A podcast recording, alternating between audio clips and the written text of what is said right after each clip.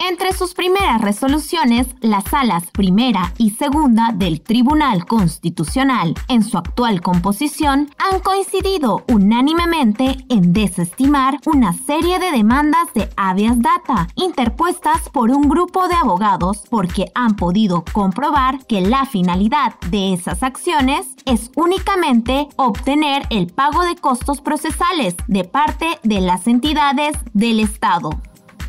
Al respecto, ambas salas han considerado que, al interponer tal cantidad de demandas en serie a distintas entidades del Estado, solicitando información general e imprecisa que supone crear información o que tiene una apariencia de legitimidad, recargan indebidamente la actividad de la administración pública y evidencian un claro ejercicio abusivo del derecho, con el fin de cobrar los costos procesales el solo requerimiento de costos negados por el Poder Judicial en las circunstancias señaladas no constituyen derechos beneficiarios de tutela constitucional.